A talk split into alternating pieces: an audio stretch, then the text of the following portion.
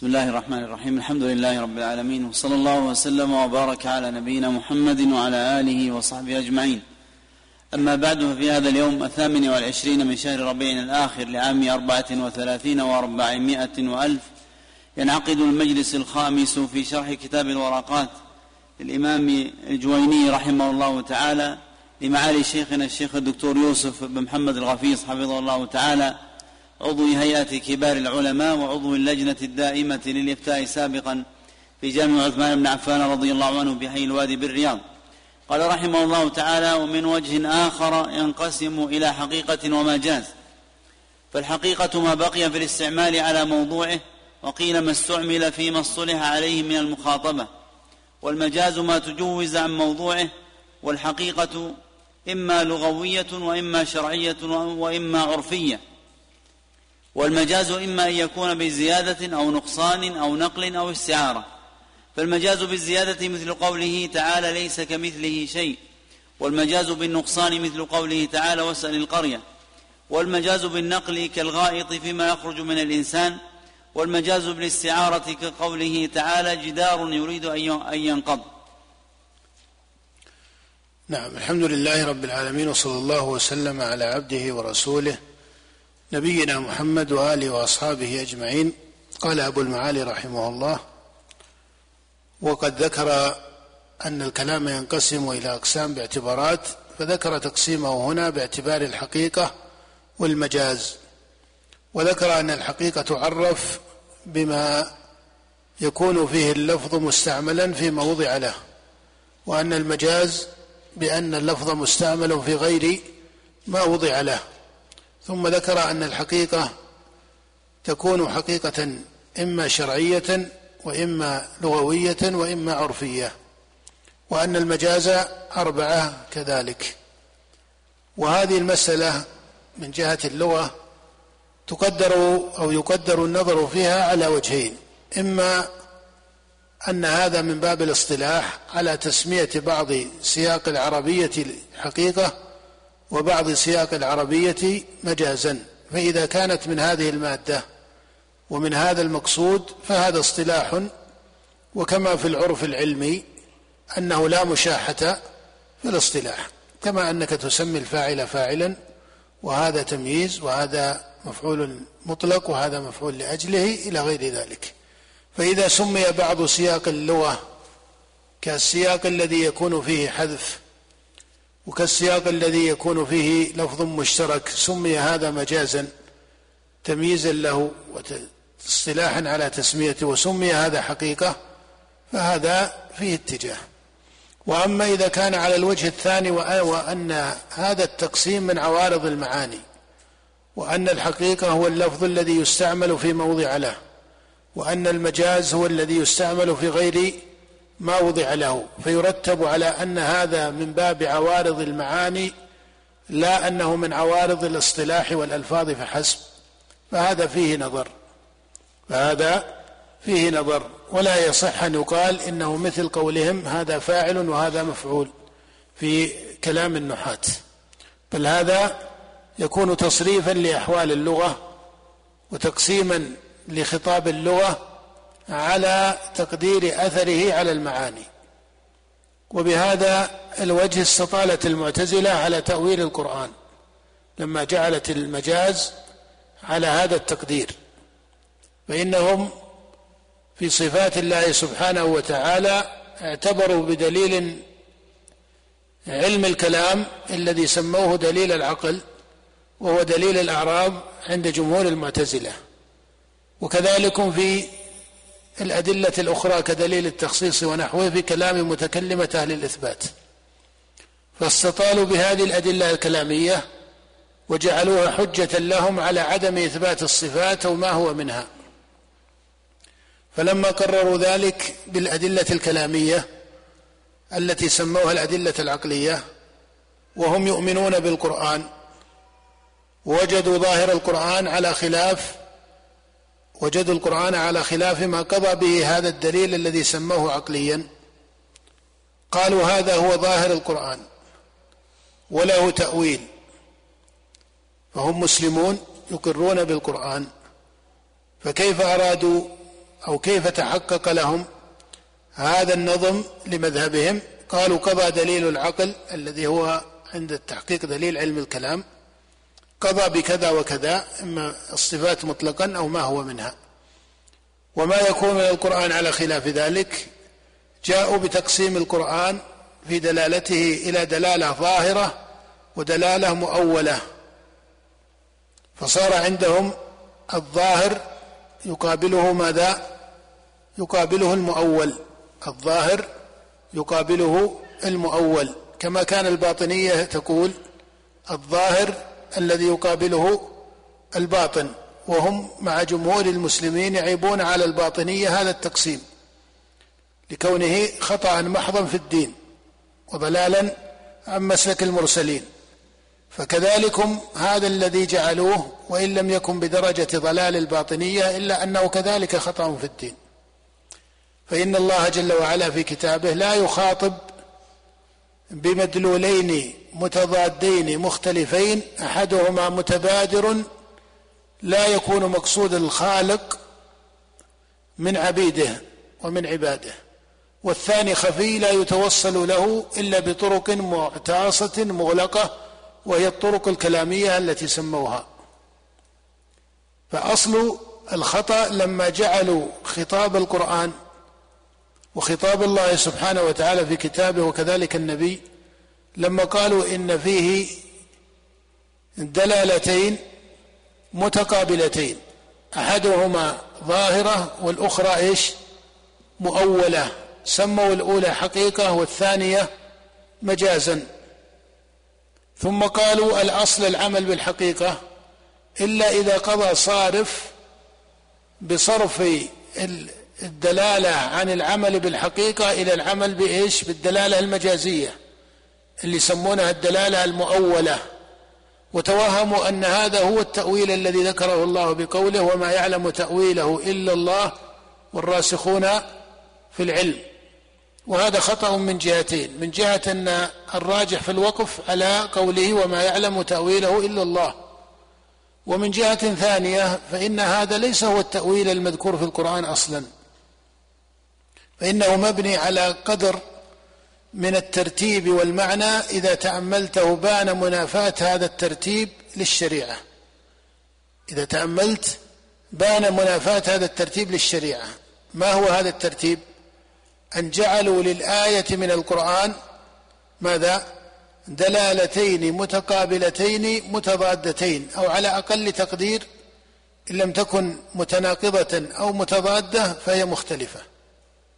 فانك تعلم أن الدلالات إما أن تكون متناقضة أو تكون متضادة أو تكون إيش؟ مختلفة أو متماثلة. فقدروا هاتين الدلالتين على وجه من التقابل إما بصفة التناقض أو التضاد أو على أدنى تقدير أنهما إيش؟ مختلفتان. وفي الجملة أنهما لا يخرجان عن الضدين. في الغالب أنه من باب الضدين يعني لا يصح اجتماعهما. وأنت ترى أنه في صفات الله قالوا ظاهرها التشبيه. فإذا قيل لهم فما حكم التشبيه؟ تشبيه الخالق بالمخلوق. قالوا تشبيه الخالق بالمخلوق كفر. وصدقوا في هذا أن تشبيه الخالق بالمخلوق كفر عند أهل السنة وغيرهم. لم يقل أحد ويلتزم أحد من المسلمين بتصحيح التشبيه. فكيف يقال إن القرآن له دلالة مبتدأة هي ظاهره وهذه الدلالة العمل بها ومقتضاها ماذا؟ إيش؟ ومقتضاها كفر. هذا وجه قولنا إن هذا إذا تاملته وجدته غريبا على الشريعة وعلى خطاب الله. كيف يتوهم هذا في القرآن؟ والدليل على أن هذه الدلالة متبادرة أنهم ما استطاعوا التحول ليست هذه دلاله متوهمة.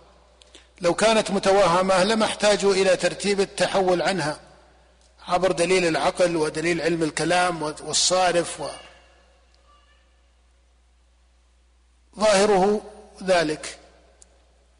كيف يمكن أن يكون ظاهر كتاب الله ما هو كفر بإجماع المسلمين؟ ثم يتحول عنه إلى ماذا؟ ثم يتحول عنه بطرق متكلفة في العقل تسمى دليل العقل وهي دليل علم الكلام. هذا بين السقط والخطأ وبين الضلالة في أن ما سموه تشبيها وإلا فالتشبيه كفر لكن ما سموه تشبيها فهو ليس تشبيها. فإن إثبات صفات الله وكمال الله ووصف الله جل وعلا بصفات الكمال على الوجه اللائق به المنزه عن مشابهة خلقه فإن هذا حق وكمال وليس هو التشبيه الذي نفي بقول الله ليس كمثله شيء. هذا على كل حال بحث في مسائل أصول الدين لكن فيما يتعلق بمسألة الحقيقة والمجاز أنها استدعيت بهذه القوة في كلام نظار المعتزلة. لأنهم لما قرروا بموجب دليل علم الكلام اللي سموه دليل العقل تأويل الصفات وهم يؤمنون بالقرآن ويجلون القرآن باعتبارهم مسلمين. كيف يتعامل مع هذا الخطاب في القرآن؟ قالوا هذا ظاهره ونحتاج إلى إيش؟ إلى تأويله. القرآن نزل بلسان عربي. هنا استدعيت اللغة ورتب في ترتيب اللغة ما يعرف بالحقيقة وإيش؟ والمجاز وأن اللغة فيها حقيقة وفيها مجاز وهذا لا وجود له. لا أحد يعبر لا أحد يعبر بجملة واحدة ويكون له من عبارته يكون له ماذا؟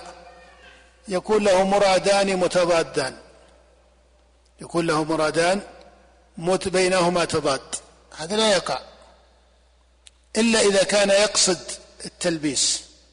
فيستعمل من الخطاب المشكك والمضطرب وهذا مما ينزه عنه خطاب الأنبياء فضلا عن ما نزل من عند الله وهو القرآن.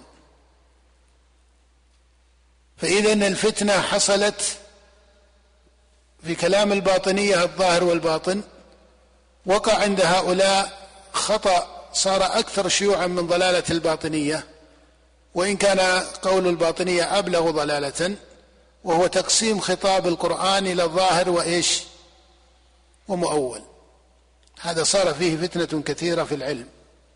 حتى التبس على كثير من الفضلاء من متكلمة أهل الإثبات الذين لهم مقام معروف في علم الشريعة وفقهها وأصولها. وهي مسألة الظاهر والمؤول. هذا التقسيم غريب على اللغة وغريب على الشريعة. لا يوجد خطاب فيه معنيان مختلفا أما أنك تسمي بعض سياق اللغة ما كان فيه إيجاز حذف حذف المضاف وإقامة المضاف إليه مقامه معروف في اللغة. أليس كذلك؟ واسأل القرية المقصود واسأل أهل القرية. حذف المضاف وأقيم المضاف إليه مقامه. هذا إذا سميت حذف المضاف وإقامة المضاف إليه مقامه وسميت هذا النوع من السياق مجازا لك ذلك وليس لك ذلك لك ذلك هذا لا, لا إشكال فيه. والحذف ما هو موجود في لغة العرب؟ موجود في كل لغات بني آدم.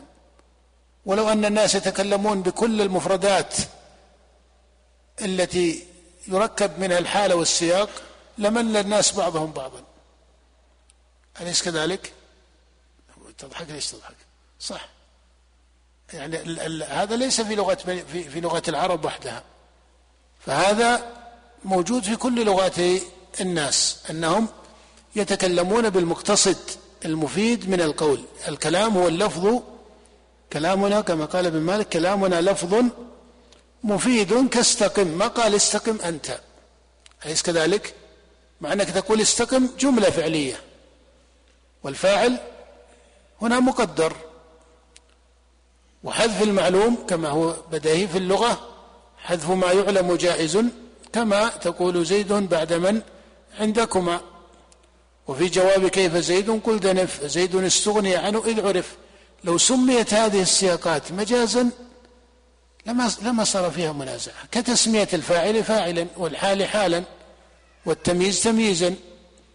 لكن أن يقال الخطاب من الله أو من أهل اللغة يأتي السياق فيه دلالتان متضادتان أو على أدنى تقدير مختلفتان.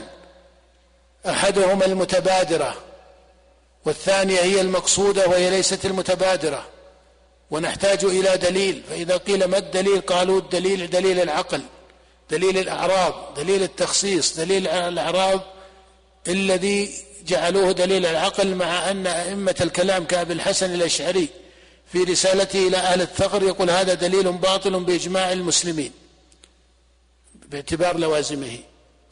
ما هي أدلة مصححة أصلا؟ أبو الحسن في رسالة إلى أهل الثغر حكى الإجماع على بطلان دليل الأعراض الذي هو عمدة المعتزلة وكان خبيرا به. وإن كان بالحقيقة لم ينفك عنه. وصار أصحابه يفسرون الأعراض بما يعرض ويزول ولا يبقى زمنين وعن هذا نفوا ما سموه حلول الحوادث. الشاهد أن هذا غريب على الشريعة أن يجعل لخطاب القرآن هذا التقابل من الدلالات. هذا رتب باسم نظرية إيش؟ لما كان القرآن نزل بلسان العرب رتب بإيش؟ تحت نظرية الحقيقة والمجاز. ويضربون له مثالا بقول الله واسأل القرية من قال إنه يتبادر إلى عقل أحد؟ ومن قال إن الحقيقة المتبادرة واحتجنا إلى صرفها أن المقصود اسأل القرية أي جدران القرية؟ هل هذا محتمل واحد بالمليون؟ نعم هذا درجة الاحتمال فيه صفر. أحد يفهم أن المقصود واسأل القرية اسأل الجدران. ولا لما يفترون في بعض الكتب المتأخرة في البلاغة رأيت أسدا يخطب. ما أحد يعني درجة الاحتمال أن المقصود الحيوان صفر. لكن لما يقرر هذا وكأن هذا من نظام اللغة هذا فيه إيهام. فصار مباشرة. يقال هذا من باب الحقيقة والمجاز. أيهما المقصود؟ هل الحقيقة ما هو الصارف؟ لا هذا الباب مغلق من أصله. إذا جعل المجاز والحقيقة من عوارض الألفاظ والاصطلاح فهذا لا مشاحة فيه. وأما إذا أدخل على أنه ترتيب في المعاني ويتفرع عنه نتيجة أن خطاب الله له دلالتان متقابلتان ونحتاج إلى هذا التأويل وقانون التأويل فهذا ينافي ما جاء في كتاب الله من أنه بينات من الهدى والفرقان وينافي أصل الكلام. لو تأملت أصل كلام بني آدم العرب وغير العرب ما عندهم هذا التقسيم. أليس الأصل أن الإنسان فضلا عن كلام الخالق جل وعلا أليس الأصل أن الإنسان يتكلم بالجملة ويريد بها معنى؟ هو الذي في نفسه متى يأتي التوهم في تردد الدلالات؟ إذا كان ضعيف البيان وفيه عي في بيانه أو هو يقصد التلبيس. ومعلوم أن هذا وهذا غير متصور في كلام أغلب العقلاء فضلا عن كلام من؟ المسلمين فضلا عن كلام الأنبياء والمرسلين فضلا عن كلام الله المنزل على أنبيائه ورسله. هذا ليس ليس له شأن معتبر وهي بدعة حصلت في الإسلام وترتب عليها مسألة الظاهر والمؤول وهذا لا هذا غريب على الشريعة. كغرابة مسألة الظاهر والباطن وإن كانت دونها لكن مع الأسف صارت الفتنة بها أكثر لما فيها من الاشتباه. بخلاف الظاهر والباطن فإن الاشتباه فيه بعيد ولا يقع فيه اشتباه فصار النفرة عنه أبلغ لاستحكامه في الضلالة. فالمقصود أن هذا التقسيم فيه نظر أن هذا التقسيم أما تسمية بعض سياقات اللغة فهذا واسع وهذا معروف. وإذا نظرت وجدت أنهم يسمون المشترك أو يسمون إيجاز الحذف مجازا فهذا إذا سمي المشترك أو إيجاز الحذف مجازا على هذا الاصطلاح صح كاصطلاح اللفظي وأما إذا ابتليت به النصوص على هذا التقدير وهذا الترتيب وجعل لها هذه الدلالات المتقابلة فهذا غلط وسقط. تصان عنه نصوص الكتاب والسنة. نقف على هذا وبالله التوفيق وصلى الله وسلم على عبده ورسوله نبينا محمد.